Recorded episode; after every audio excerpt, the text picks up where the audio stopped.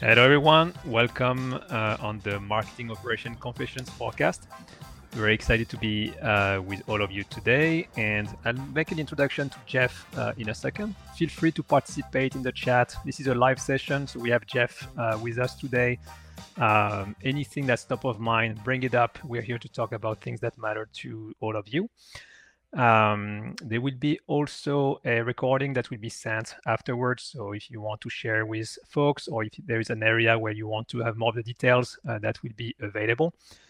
Um, and feel free also to introduce yourself in the chat. I think the the community is something that's uh, so important, and that's a way also to connect with each other. Last but not least, uh, you can share some great emoticons or emojis, whatever it's called. Uh, look at how fancy those things are. Uh, that's to give some uh, feedback as well on the conversation. So, Jeff, uh, welcome to the show. So excited to have you here today.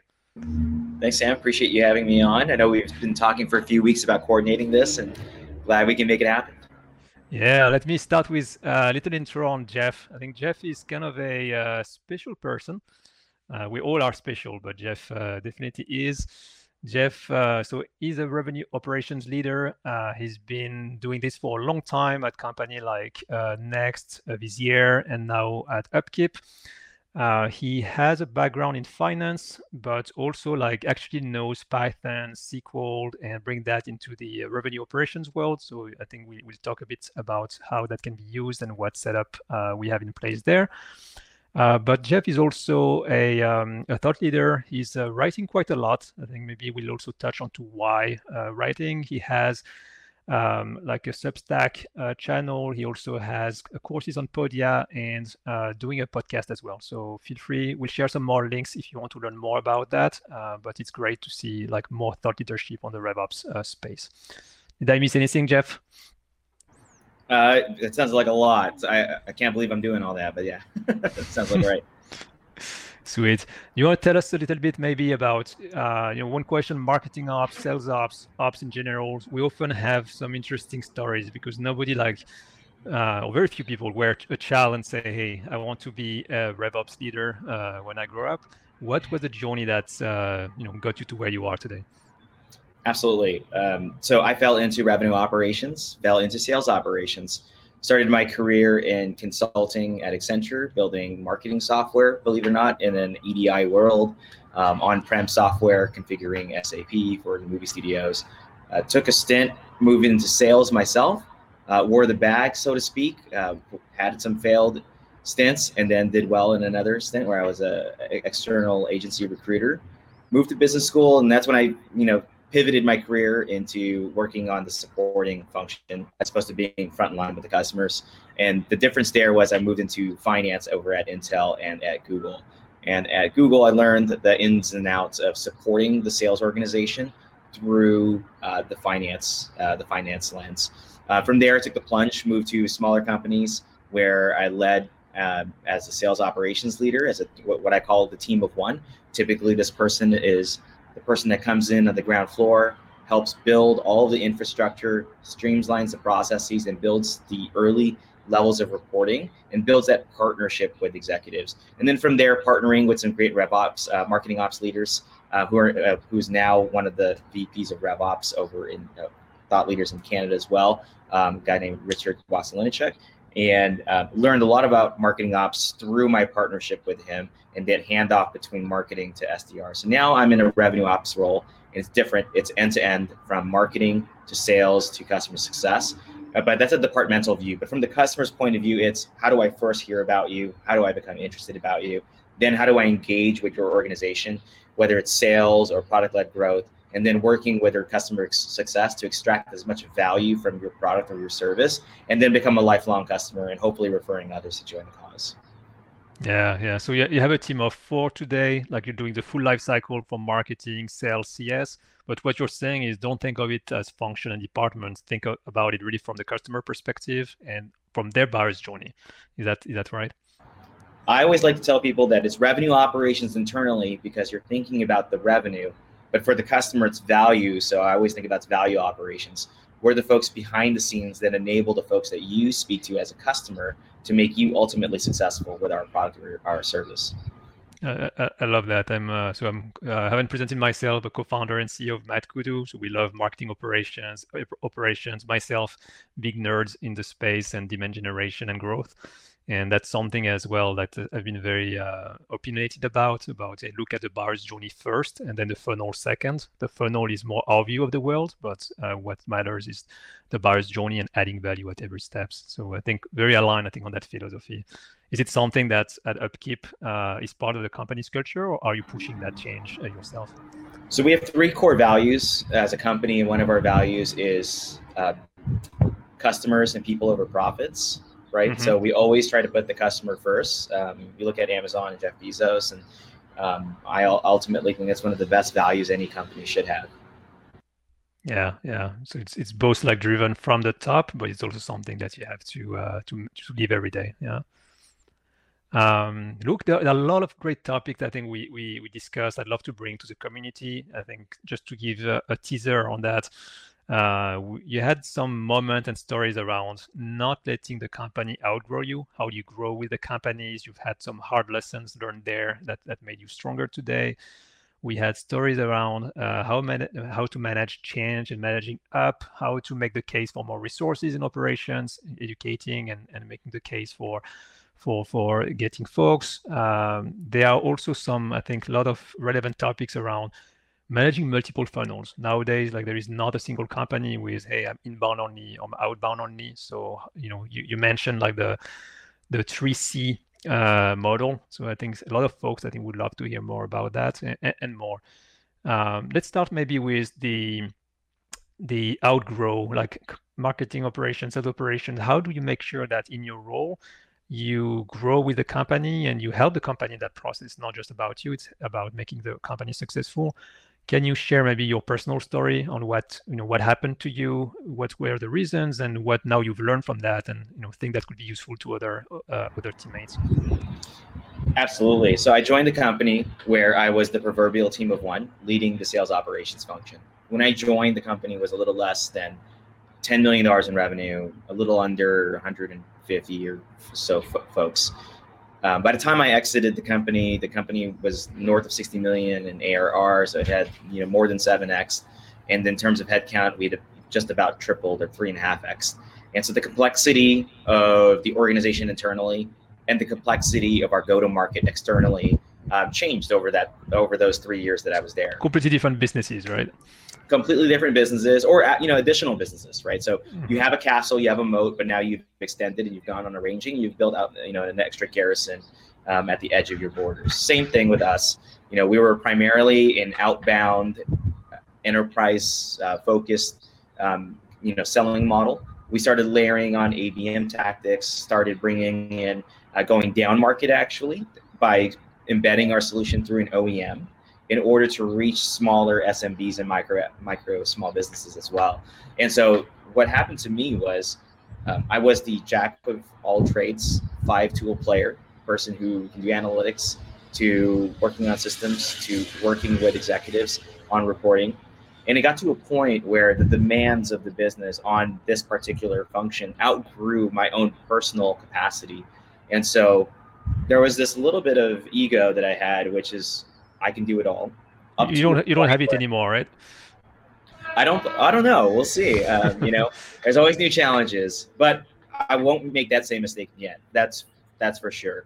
And looking back, I would have honestly raised my hand and negotiated a new level of success, which is we need to build a team, whether that team is underneath me, under my management, or I'm part of a team with management above me or we build some sort of lateral embedded operations capabilities across the different organizations. And I'm just one such pillar.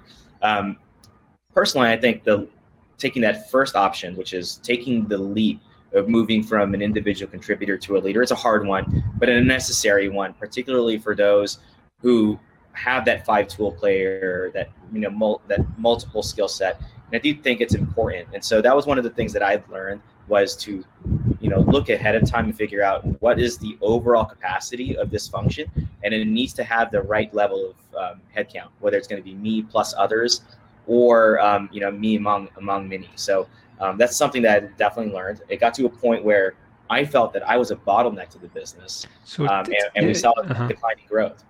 Yeah, t- tell more. I see. I have a few friends that I can really like connect that story to. So uh, uh I will send them the recording later on. But on what was this those early signals? Like the, you mentioned the ego maybe jumped in hey i can do it all or i can you know I, that's a challenge i can take. Can you share more maybe on you know kind of what was that cycle and what at what point did you realize you needed help? Maybe it was too late at that point. So i think some telltale signs. Um, one is you the, the your roadmap uh, gets long, larger and larger and your prioritization levels, whether you're using like something like traffic lights like red, yellow, green, or P1s, priority one through priority four. Um, I saw a cascading number of priority twos and threes that were actually priority ones to the business, mm. but yet I could not address them. And so, in terms of you know a brick in, brick out mentality, those were getting down level to P2s, P3s, and there was a mismatch of what the business wanted versus what I personally could provide. That's uh, so the to-do list gets longer, the priority list gets longer. Instead of uh, acknowledging that you're kind of deprioritizing yourself, like the, the priorities, but they should be actually P0s and P1s. Got it. Got it. There's also there's also the work quality, right? So uh-huh.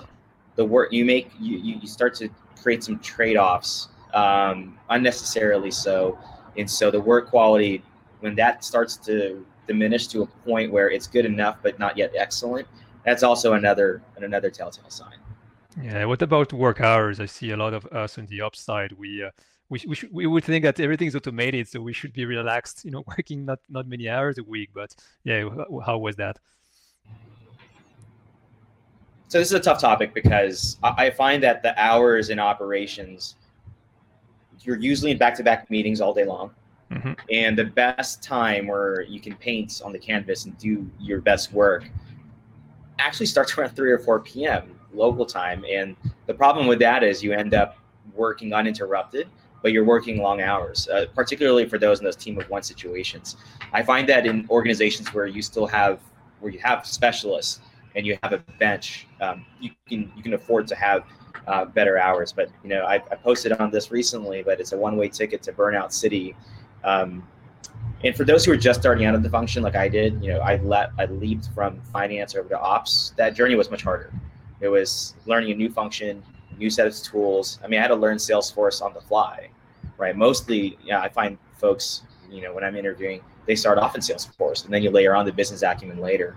I started in the opposite side, which is the business acumen layering on technology. So um, I do think the hours in ops today is an unforgiving uh, punishing mess, I think, across a lot of industries. And I think it only get better with better tooling, um, better uh, upwards management, um, helping RevOps folks manage upwards to understand, you know, what is a great work-life balance, what are the trade-offs between these different functionalities, um, and then ultimately, um, you know, getting some help. You know, team of ones can only survive, can't be a sustainable path to growth. Yeah, yeah. And I think that's one of those roles where not everybody understands what the role is about. So sometimes it's, you know, sales and people understand sales capacity, same thing on CS, different roles. Sometimes it's harder on the upside to understand what's what's happening there. Before we get uh, to that topic on, on on asking for resources, making the case for for being successful, what what happened? Like when you so you had those early sign of you need help, maybe not acknowledging that at that point and what was the outcome of that? You mentioned that hurts at the end that hurts you that hurt the business. Can you be like specific on on those things? So now what i do with looking at you know prioritizing and matching capabilities to the needs of the business is one to right size the envelope of you know what can be uh, can can be addressed. So for example uh, we need to address top of funnel. We need to address middle of funnel. Uh, there's typically going to be you know someone who's working with the sales team and then someone who's working with your marketing and your sales development team if you have a sales development function depending on your industry. And so those two capabilities and, and the skills are, are, actually quite different uh, primarily because of the nature of the tooling. So for example for those who um, so I, the first thing i like to do is create an assessment around what is your go-to-market model? Um, what where, where do you rate your maturity level around your processes your data and then are you driving the insights that you need in order to have great decision making and so based on that assessment you start to get a feel for how much of a build it's going to be to get that business up to par and then move them to you know what I consider a state of excellence. And so when I'm coming into a situation now, it's about one, grabbing an assessment, taking a look at what's in place, and then looking at where they want to go. From that is that gap analysis that we can then start a project plan around and put proper timelines around how long it's going to take to move from here to, to there. And so that's a lesson learned. Um, you know, when I was looking at problems as an IC, I was solving from the bottom up, looking at how the state of the business is currently operating today and working under constraints and solving within those constraints, as opposed to let me just step outside of myself and outside of my org and think about someone else has solved this before. And I'm pretty darn sure I can do that too if I just opened my eyes and came in with a, a mindset of abundance and then put in a proper focus around let's just be reasonable and ask. Go for the ask. Start working with your partners and your stakeholders and your executives to figure out we can do this, but only if we have these things in mind. And here are the different scenarios. Here's a stretch, here's a base, and here's a leaner set of scenarios to, to work under. I, I think you touched on a yeah on a hot point where I do, uh, if I put my CEO hat, uh, I have to say I see the difference between ICs or more junior people and I think more exec. The exec, they, they're great at asking for stuff. They're like, oh, I can do anything. Just give me more money, more people, and, and or more time, and, and I can solve any problems. Where I think more junior uh, folks will say, look, they, as you said, like I have a constraint mindset. Things are limited, so I can do this or that, but I cannot do everything. So let let I think what you're saying is uh, dare to ask and let people say no to the ask instead of say of you saying no to yourself and no to what can be done, right? I think that's interesting. That's a whole other topic. How do you pivot from IC to executive? And, and what you just said there is different. Like what you ask for is fundamentally very, very different. Yeah, yeah, yeah. That's very. I think there is a. Uh, it's almost a mindset shift uh, to operate, and and in a weird way, sometimes I. I think sometimes exec is easier because you can always, you know, fall back into just I need more stuff. Uh, whereas, whereas I think more junior or, or like doers, uh, we're trying to solve problems, and we, yeah, that we're trying to solve problems ourselves. But sometimes it's not good for our career, not good for the company either. Um, so let's let's look at that on the on the case you mentioned uh, let's let's look at where the business should be. So mapping the desired state, future state. Let's map where we are. We look at the gap. We put a plan together.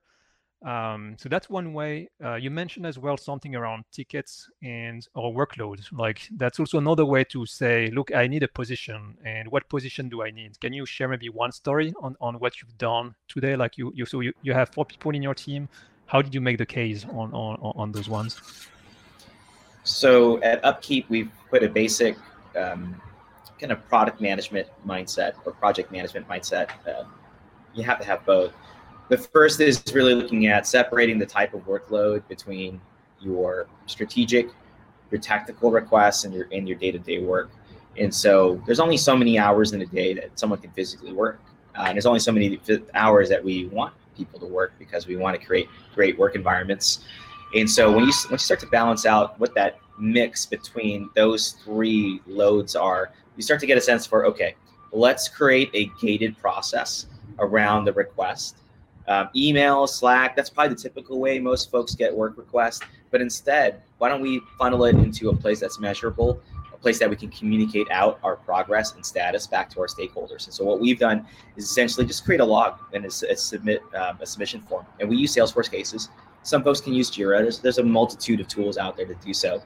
But the, the most what's really important is creating prioritizations, levels, SLAs, a process and a cadence to review all the work, and then an, another process as a leader to figure out okay how do I communicate this up and over and out to the relevant stakeholders and parties on why is it taking so quickly and so fast or so slow. And here's a number of different reasons why. And then you start to kind of figure out as a manager how to help your team prioritize what's important and what's not important based on what's happening at the top level of the company. And then secondly, working with those executive stakeholders to understand you know how hard or how little we're pushing the team and what's left in the budget in terms of time and, and, and hours to address some of these other projects now based on that if you want to go after these different initiatives these different programs but yet we don't have the ability to do so.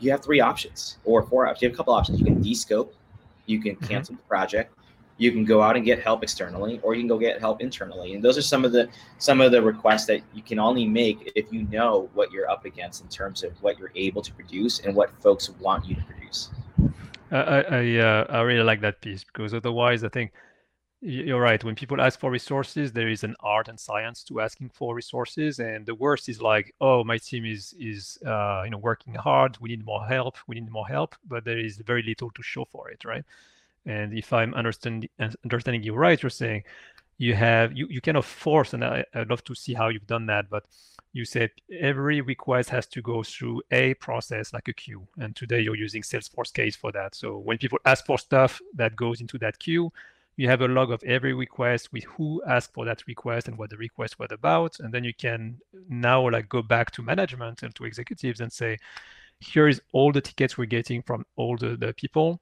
Tell me like are those things things we should not do, uh, like the uh, kill the project? Are those things that we should descope, like or uh, make smaller? Or if we want to do it, I mean, it's obvious what needs to be done and what lack of resources. So it's very concrete, right? I need to have someone here to help with accelerating those things. It's it's pretty. I don't. Yeah, it's pretty rare. And on that on that one, is it a uh, like? Do you do that on on on Google Sheet? Like, how do you present that concretely? Like, do you go in, in Salesforce cases to show that, or do you do a little presentation, Google Sheets? Yeah, how does that look like for practically? So for day-to-day, week-to-week management, um, Salesforce is great for dashboarding. Mm-hmm. But then for a large review, look back, look ahead, you want to build a narrative, and, and typically you can't do that that well just walking through a, a, series of dashboards on a, on a Zoom call. You want to put it into some sort of presentation layer whether it's a, a presentation slide or uh, you know maybe a well thought out essay. Uh, I prefer using a slide deck for a couple of reasons. Um, it's just quick and easy to edit. It's easy to share, and then you can usually walk away with each slide having three bullets what are the takeaways so what what's the impact and then here are the risks and opportunities that we're we're identifying internally and then what we should ask for as next steps and recommendations at the end of the very at the end of the deck um, so we'll look back um, usually uh, you know i think right now our, our personal team is going to be able to help us scale for the next couple tens of millions personally um, but you know we wouldn't have gotten there if it wasn't for a cross-functional partnership it's not just the request from RevOps. It's also sales, marketing, and CS understanding that okay, having a partner and an operating, you know, a partner at the table is going to help us unlock so much value in terms of productivity gains and labor savings. So those are some of the things that you know I, I want to fully acknowledge the folks that I work with, um, also helping us out as well. Beautiful. Yeah, no, that's the type of leadership I think they want to see. I'm sure. Um, on on that topic, on, on, on also working with with executives, uh, I was chatting with a CMO friend, and she's taking a new CMO role, and she has a new. So she she's joining a team that exists, and there is a ops team, and she she's a fantastic CMO, and but she's not super ops driven. That's not her background, and she was asking what are the questions I should ask my my um, my like the ops team and I also had another CMO who was asking what are the KPIs I should be looking at for ops? Because you know there are a lot of areas on the GTM team it's so straightforward but ops is it you know what what what, what to look at? Any opinion on that piece? What maybe what what do you have come as KPIs or OKRs today? Do you have any? What do you recommend so for us, we use a balanced scorecard of like management by objectives um, mm-hmm. combined combined with like the overall OKRs at the company and the management level. So there's a couple of areas I want to address. One is um, ability to deliver on projects uh, is the first piece. Um, part of that is which projects you should take on in the first place. So having a, a perspective alignment on, on that yeah. on prioritization. Second is the capability to uh, execute said projects on time and under budget. Um, super powerful. Um, now that's just a tactical executional piece. The third is a process driven. Um, so, for example, for for marketing, you're going to want to have SLAs around campaign launches. Campaigns are either going to be hopefully proactive, but many times they can be reactive, particularly in, in paid marketing or performance marketing, whatever you want to call it, demand gen um, that is going to be reactive in nature because of how these you know marketing platforms are. They're almost like stock trading in terms of driving your cost per lead down. Um, so one is being able to be a great partner around servicing both reactive and proactive campaigns, um, and, and that's less, I guess, quantitative per se, but more qualitative, but yet quantitative at the same time because of how many campaigns were launched going through the process and met SLAs uh, would, would be another metric that I would use. Um, so tactical execution, strategic partnership, uh, process driven. Um, and then you also want to invest in your people in terms of skill set. Um, the tooling today is quite complicated, right? So for folks with complicated lead routing rules, you're using tools like LeanData, Lane 4, um, Ringlead. I mean, there's a lot of different tools out there. You have to almost have a certification just for that one specific tool then you get to your maps, your marketing automation platforms. You have your Marketos, your Pardots of the world. They each have their own certifications. And a lot of companies, oftentimes, when the new CMO comes in, also makes a switch to a new mm-hmm. tool, new set of tooling. So you want to have someone who can thoughtfully implement uh, new pieces of technology, not just working in the tools they know. Um, so overall KPIs, um, I would use a balanced scorecard around ability to deliver on projects, the uh, ability to work with and think through how to deliver campaigns through a great process. Uh, and then three, having the skill set to execute in those particular technologies. Um, and it, that might be more so with SMBs and mid-market firms. Maybe with enterprise, you can actually be a little bit more strategic um, around design um, and, and, analysis around what ICPs and what conversion rates you're looking for, and then throw that over the fence to kind of a technology team. So it may be different depending on what situation you're looking for. Got it. Got it. No, it's very helpful. We're having some great questions on the side. I think we uh, that could be a transition to it on.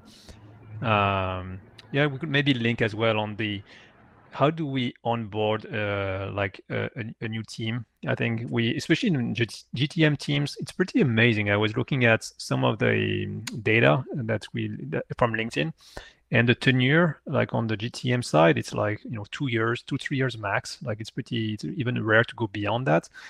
And it took me a while to realize that what that means is every year you have half of your team changing.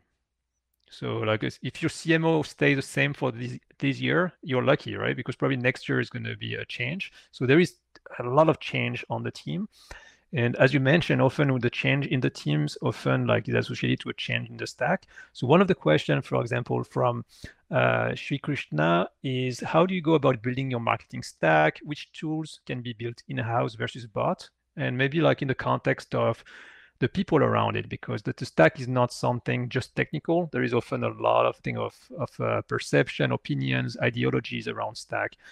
Uh, do you want to take that question on and, and, and maybe bring a little bit of uh, your experience there? So, when it comes to designing the marketing technology stack, I normally think about what capabilities do we need in house first, uh, regardless yeah. of regardless of what the vendor is or if it's built in house. Um, then we prioritize, you know, what's important in terms of those capabilities. Everyone's going to say everything is important, but it's not technically feasible just based on time, resources, capability. Um, so we start to prioritize okay what are the capabilities that we absolutely need?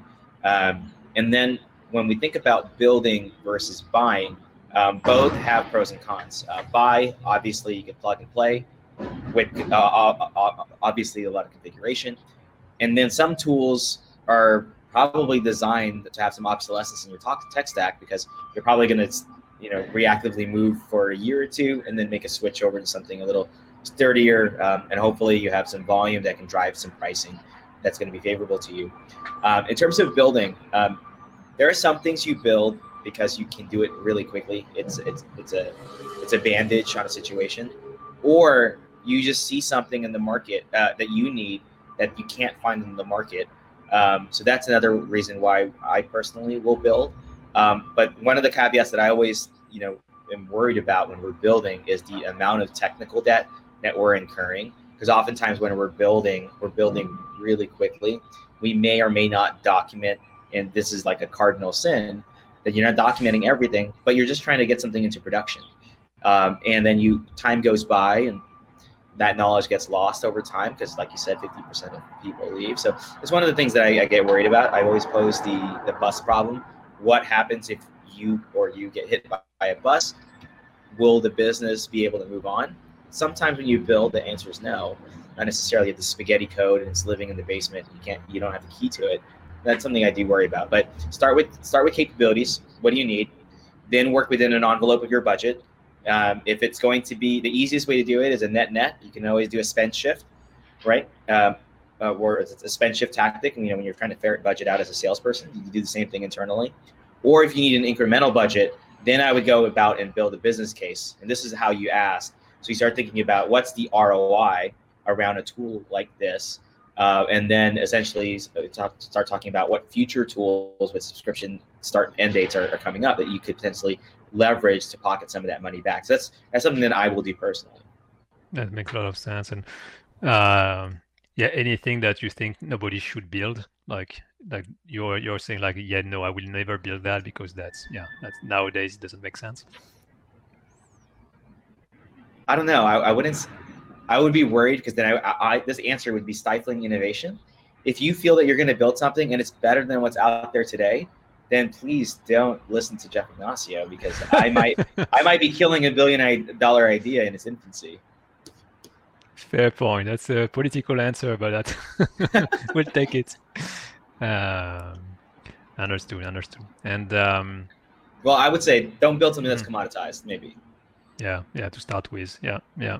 And on, on the any do you do you feel like honestly there are there are a lot of products out there and it's it's interesting to see how people can get um i don't know like uh, you know it's almost like religions. You're like no no like i'm a marketer person i'm a hubspot. And often i think as you said like someone comes mm. in i don't think everyone like goes through that process of what are the needs what are the gaps you know what are the solutions out there and then we go like many times i think solutions are not leveraged fully. People don't want to spend the time understanding what all those tools do. So you're like hey let's build something or let's buy something else right uh, how important it is you think to uh, like are there really some differences between like a Salesloft or outreach or like a tool? Or is it more about ux and and how important is it for you on the upside to choose solutions that people like versus like really matching the the the, the, the cards that you have or requirements? So at the product level I always it depends on the industry, but there are some podium winners where you have your Pepsis and your Cokes, and then everything else mm. is hmm. some ran, random generic cola. Um, but with those type of industries um, or those type of players, you're typically going to see a little bit more parity in the, in the feature functionality. Um, and so the feature functionality is matched to a benefit, right? So if you think about a product matrix curve of what's my persona, what's my pain, what's my feature, and then the benefit, um, I always think about, you know, these are my pains, these are the features, this is what's going to be met by that. Um, so generally, I'll think about it in terms of time to implement, time to configure, time to scale. Now, I might reach on the shelf for a platform that I know best because the time to execute on all three of those dimensions is much faster than me, you know, stack going on Stack Overflow, going on Google, calling on my peers who are certified in those tools and I'm not trying to figure it out. Um, you might say, well, I, I want to work till like 8 p.m., not 2 a.m. every single yeah. day for two months, right? Because I'm figuring something out. Um, also, you might be a little bit more rigid because of the blocks of talent that you have in place. You have folks who are Salesforce certified. You may not, it might not be that wise to move to any CRM. Um, so there's a couple of things. There's a switching cost that's that's that's embedded in your org most people talk about barbs and hooks. Sometimes the people that you hire can technically be those barbs and hooks as well. But if they're open and flexible, you know, if you want to say, well, if I'm going to get a new tool, I'm going to probably have to ask to get a budget to certify my t- my staff. So then, as a leader, you say, I want to make a switch, but, but I have good people here who don't necessarily have skill in the new tool. Let's go get them. A, let's go get a bucket of money and, and, train these folks, mm. right?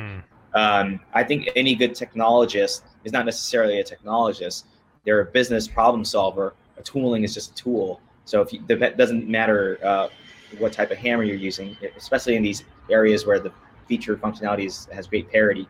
Now, if, if there's a there's a tremendous differentiation in feature functionality, then obviously I think that that's a that's another scenario, right? Then you're you're literally going to go with the categorical leader in that in that case um, and you're definitely going to want to find talent or at least up level your in-house staff as quickly as possible.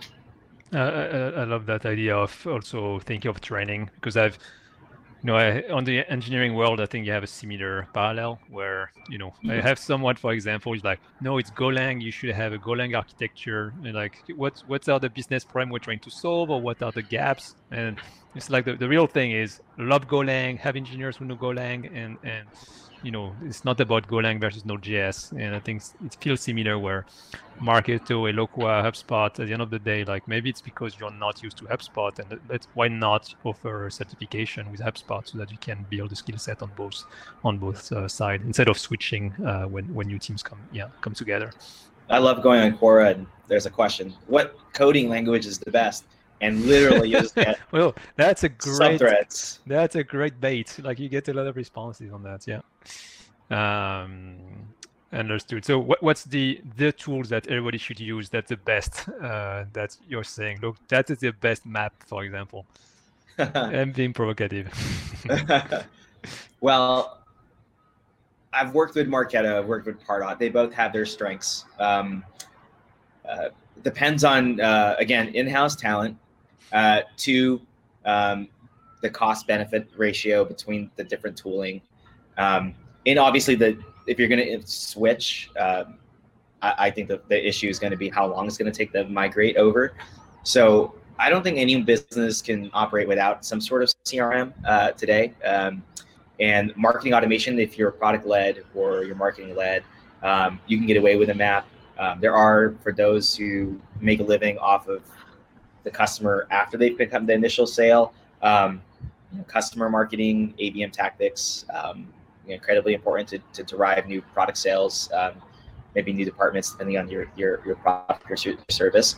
Um, I, I, find the sales engagement platform category, you know, the Saleslofts, outreaches the world, um, almost becoming miniature CRMs themselves mm-hmm. now. That is true. Um, yeah. Mm-hmm you can literally, you know, if you just remove Salesforce from the equation or HubSpot from the equation and you bolt on something else, um, they're they're this close.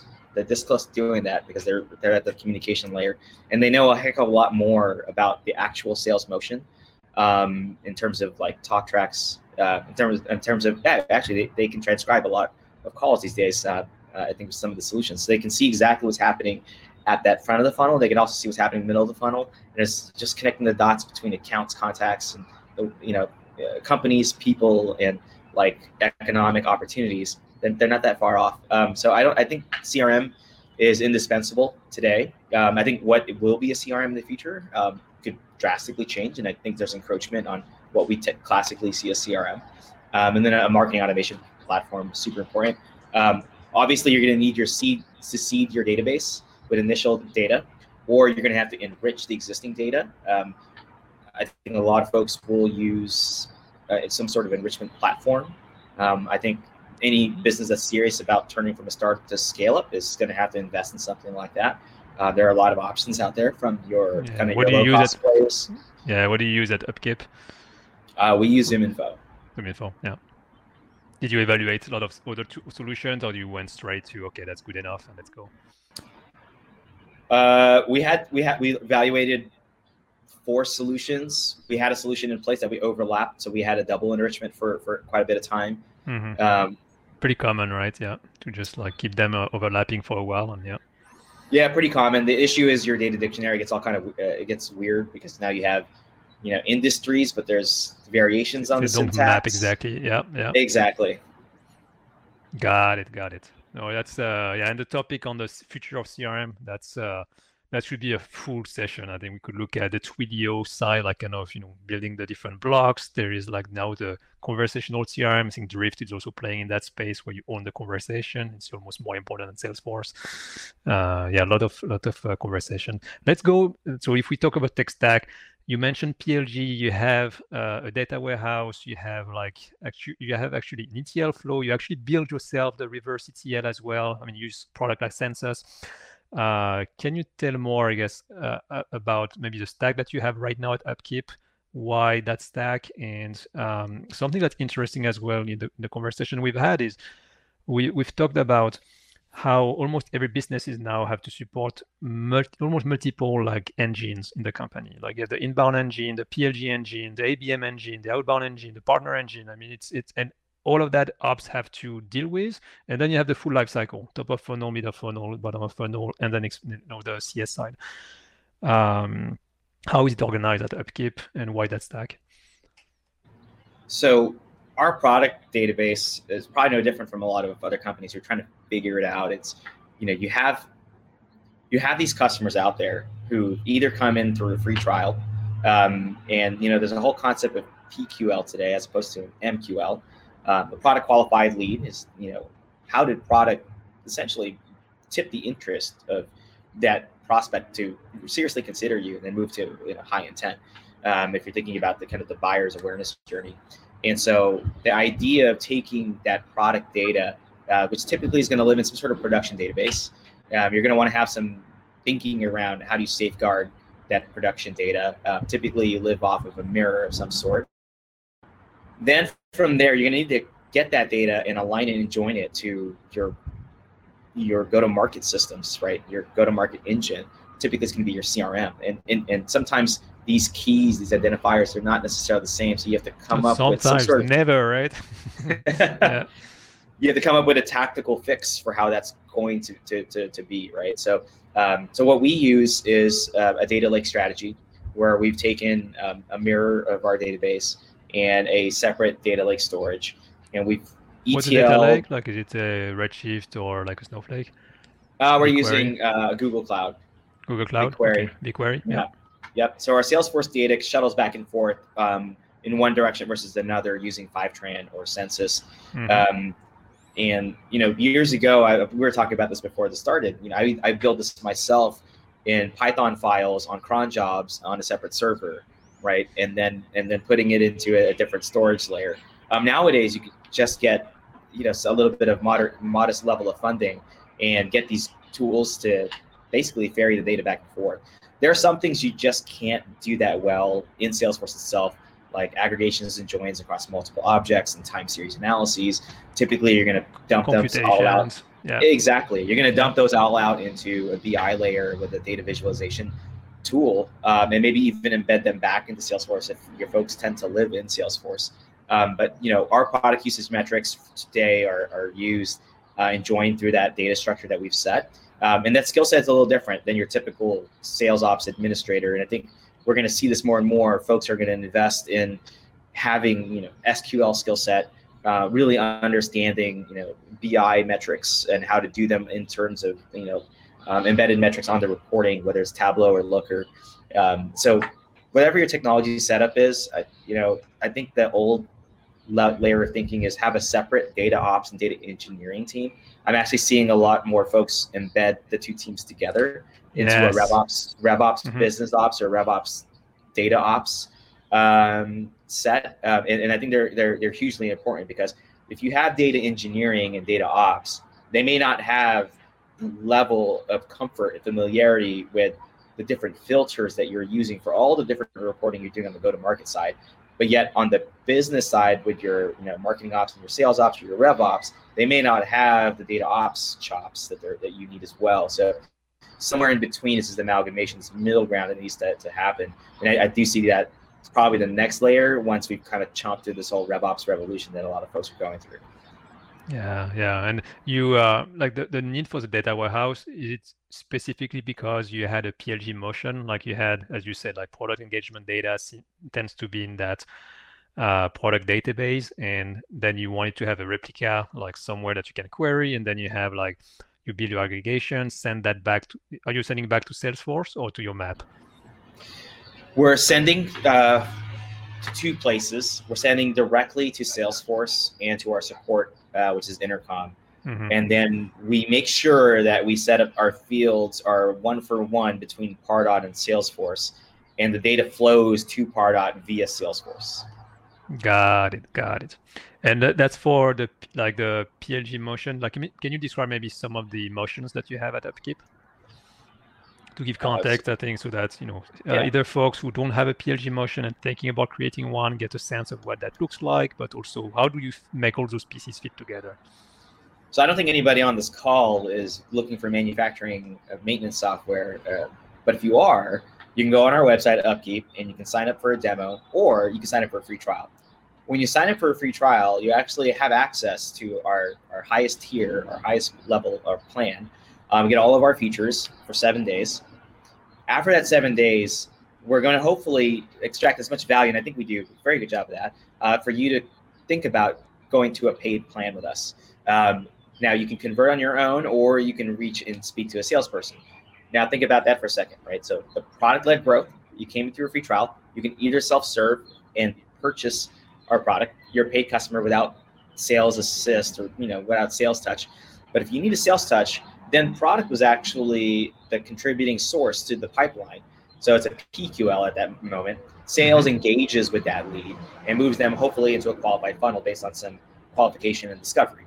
Now, the best thing about product led growth is that you know these folks are qualified because they're using your product and they're hopefully you, you have insight into what features, what benefit what benefit they're deriving from their usage and that's very different from you know a, an sdr going and qualifying a lead and asking them all sort of persona technographic and demographic based questions and instead you've, you've already moved the marker uh, because they're already in your product now it's about extracting maximum value and roi is attached to it and then charging for a percentage of that roi if you're on value based pricing um, so some of the motions that we have the free trial product led growth we do a lot of performance marketing. If you go on Google, um, you probably find our ads if you, are using any of our, our keywords that we that we that we um, that we bid on. Um, and then our sales led um, outbound, and then our expansion, really selling into the customer base. So um, the customer segmentation that we sell into, we perform really well at SMB and mid market, and we do have a lot of enterprise customers as well. But uh, the lion's share of our customer base is still at those first two. That makes sense. So you, you, so if if I I don't know I use maybe different words. You have the uh, the PLG motion, like the uh, product led motion. That's uh, you mentioned product trials, product signups. You have an inbound motion, I guess, on the hand raisers, like demo request. You have also an outbound motion uh, on top of that, and maybe more geared towards the enterprise. Um, is that linked to the 3C model that that you mentioned before? like oh, yeah. so, 3Cs, yeah, yeah. And maybe yeah, you so want to share with, with the team, yeah, what, what, what is this 3C model? Like there's yeah. always the four Ps, the five Ws, and then the 3Cs. Yeah, 3Cs is something I came up with because it, it fits very perfectly around annual planning. So first is um, S segmentation, and then you add on three Cs. So once you've segmented your data, whether it's your TAM, SAM, or SOM um, around your market segment, then you want to create coverage. Coverage meaning, you know, how are you going to go to market around this? So it's inbound, outbound, partner, um, and, and, partners in direct sales, but inbound, outbound, uh, and then building hopefully your referral engine. Then you want to create um, capacity modeling, meaning, you know, how many heads, um, what are my marketing development funds, um, what what is the appropriate level of training that I need to do for my indirect sales force? Um, and then depending on your channel model as well, you're really going to think about uh, deal registrations, or if they're going to do um, um, you know direct selling and they own the customer relationship, depending on your indirect motion. Uh, and then the last one is um, is capability. So how do we increase capability through enablement, through great process? Um, and so once you have segmentation, you have coverage, capacity, capability. Got it. And it's really like the to avoid a mistake of not having the alignment on you have a given customer, what kind of coverage we want to give. Like sometimes I've seen I have sad stories where we have some fantastic marketers uh, that have been asked to generate you know leads they generate all those leads as expected within the cac with a budget to hit all the metrics that they've been given but for example, the leads that they brought were more sales serve leads, and the sales team is starving from real like you know ACV that are good enough. So it's basically like bringing the wrong coverage to a certain segment of market. So you're saying first start with the the target market you have, break it down into what type of customers they are, and then you have you need to figure out the coverage first make sure you have the capability for that coverage and then the, the, the capacities and then the capabilities to actually enable that capacity is it uh, something you've been working with the exec like is it like literally you go you have a spreadsheet and that's what you share so the spreadsheet and the modeling the spreadsheet is still the best place to do a lot of modeling uh, yeah, for many opinion. things yeah yeah yeah um, so you're gonna so your spreadsheet's going to be the container. It's going to be the editing layer. Uh, but typically, if you want to communicate the message, the value, you're probably going to be better served putting it into a, a presentation. Now, before the spreadsheet is the data and the insights. Some folks will do the data and the insight and anal- analysis inside of the spreadsheet itself, or they'll go upstream into pulling, downloading reports, or they'll do it directly into a SQL editor uh, because they can get a, a, level of granularity and aggregation you just can't get that quickly in a spreadsheet. Um, I tend to use Google Sheets as opposed to Excel um, just because of the computational power of the cloud um, and also custom editing functions. And just I know Apps Script a lot better than VBA. Um, so then other folks, um, you know, when you're when you're building out these segmentation in three C's, uh, it's an exercise in thinking through the strategy. So right off the cuff, a lot of folks can quickly say, based on their experience, you know, we have to have outbound or we have to have inbound. Inbound's going to work for our lower ACV, or yep. it's going to be it's going to be a beachhead with lower level titles for our outbound, because our outbound typically is going to have a is going to have a more expensive, uh, a higher customer acquisition cost. So in order to make that up, to have a better we LTV, need to make sure the go, LTV is higher, right? Yeah. Mm-hmm. We have to go up market. It's a harder skill set, mm-hmm. uh, and then from there. But if you do have inbound, are you're not going to get the CEO coming inbound. You're That's not going to get the CTO. You're going to get technology manager or specialist.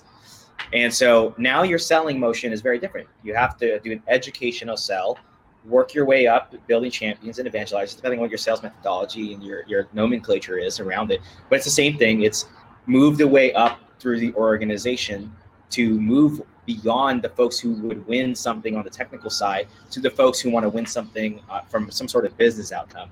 And that's the quickest way and the easiest way to connect the dots between your uh, your sell to a budget. And then typically, if you're selling too low, the budget you're asking for is a spend shift as opposed to an accretive budget, which is ultimately what you want. And that, that segmentation um, you mentioned like SQL, like how, yeah, how do you are you doing it today? Uh, are you creating this uh, like segmentation coverage on your own first, and then you you you you you show it and you get feedback? Is it more of a collaborative process with the team? Like how do you get that alignment? Because I think often like what we find is the technology is is the the second problem. The first problem is alignment with the right people in the room. Uh, the first thing is start off with your stakeholders and address the business problem. What problem or mm-hmm. problems mm-hmm. are we solving for? Because I can run analysis all day long, but if I'm doing analysis trying to find answers to the wrong problem, um, then I'm just wasting time. So always start with the problem, clarifying what problems you're solving for. Now, if you want to take a page out of McKinsey or whatever, mutually exclusive, completely exhaustive, you want to be MECE, um, start breaking out all the different sub questions that you're so MECE just maybe for the team it's not a mice it's a mutually uh, mutually exhaustive collectively exhaust, uh, inclusive or something like that right like it has to be blocks that fits well together yeah mutually yeah. exclusive completely exhaustive right uh-huh. like like just a simple example you want to increase revenue great. Great. How do we do that? Okay well increase price increase quantity go to new markets change products. We want to increase profitability. Okay, we'll sell our high margin products, or you know, there's a you can start to build out these boxes from there. Um, we do the same thing with the problems problems we're trying to uh, solve for, um, and then once I have a clear set problem set that I'm looking at, then it's about okay, what are the particularities that I need to be careful and nuances that I'm studying um, in order to support uh, support any conclusions for these theses. So I'll come in with a thesis. Um, I'll probably have some business intuition that might align with my stakeholders. They might already have the answer in their head. The data just doesn't validate it yet because we haven't brought data to, to, to the table. Um, but for the most part, you want to make sure that you don't start solving with mining the data right away and looking for something that may or may not be there. Um, have a clear cut set of what you're trying to solve for.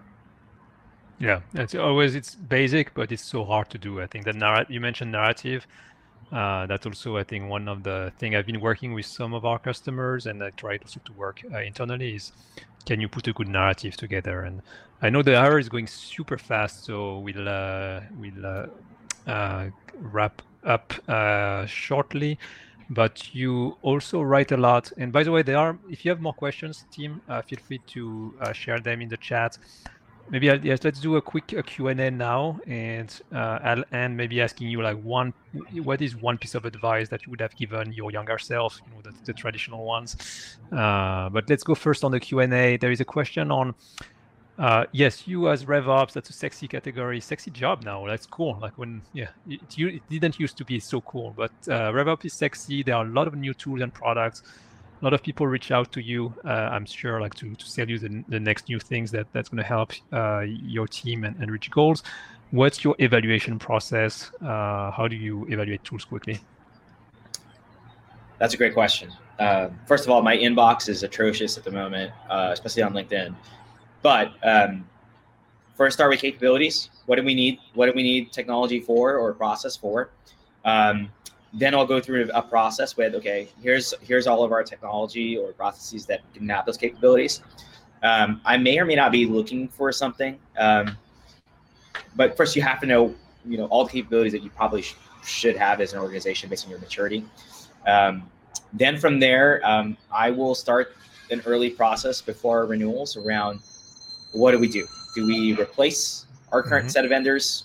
Do we bring in an evaluation just because we should we wouldn't be doing our jobs if we didn't do that? We wouldn't be protecting the company's capital by not driving a better bargain, um, or making a whole switch to something even better. Um, now, all of my vendors probably hate hearing this, but you know, it's just it's just doing my job. Yeah, uh, yeah.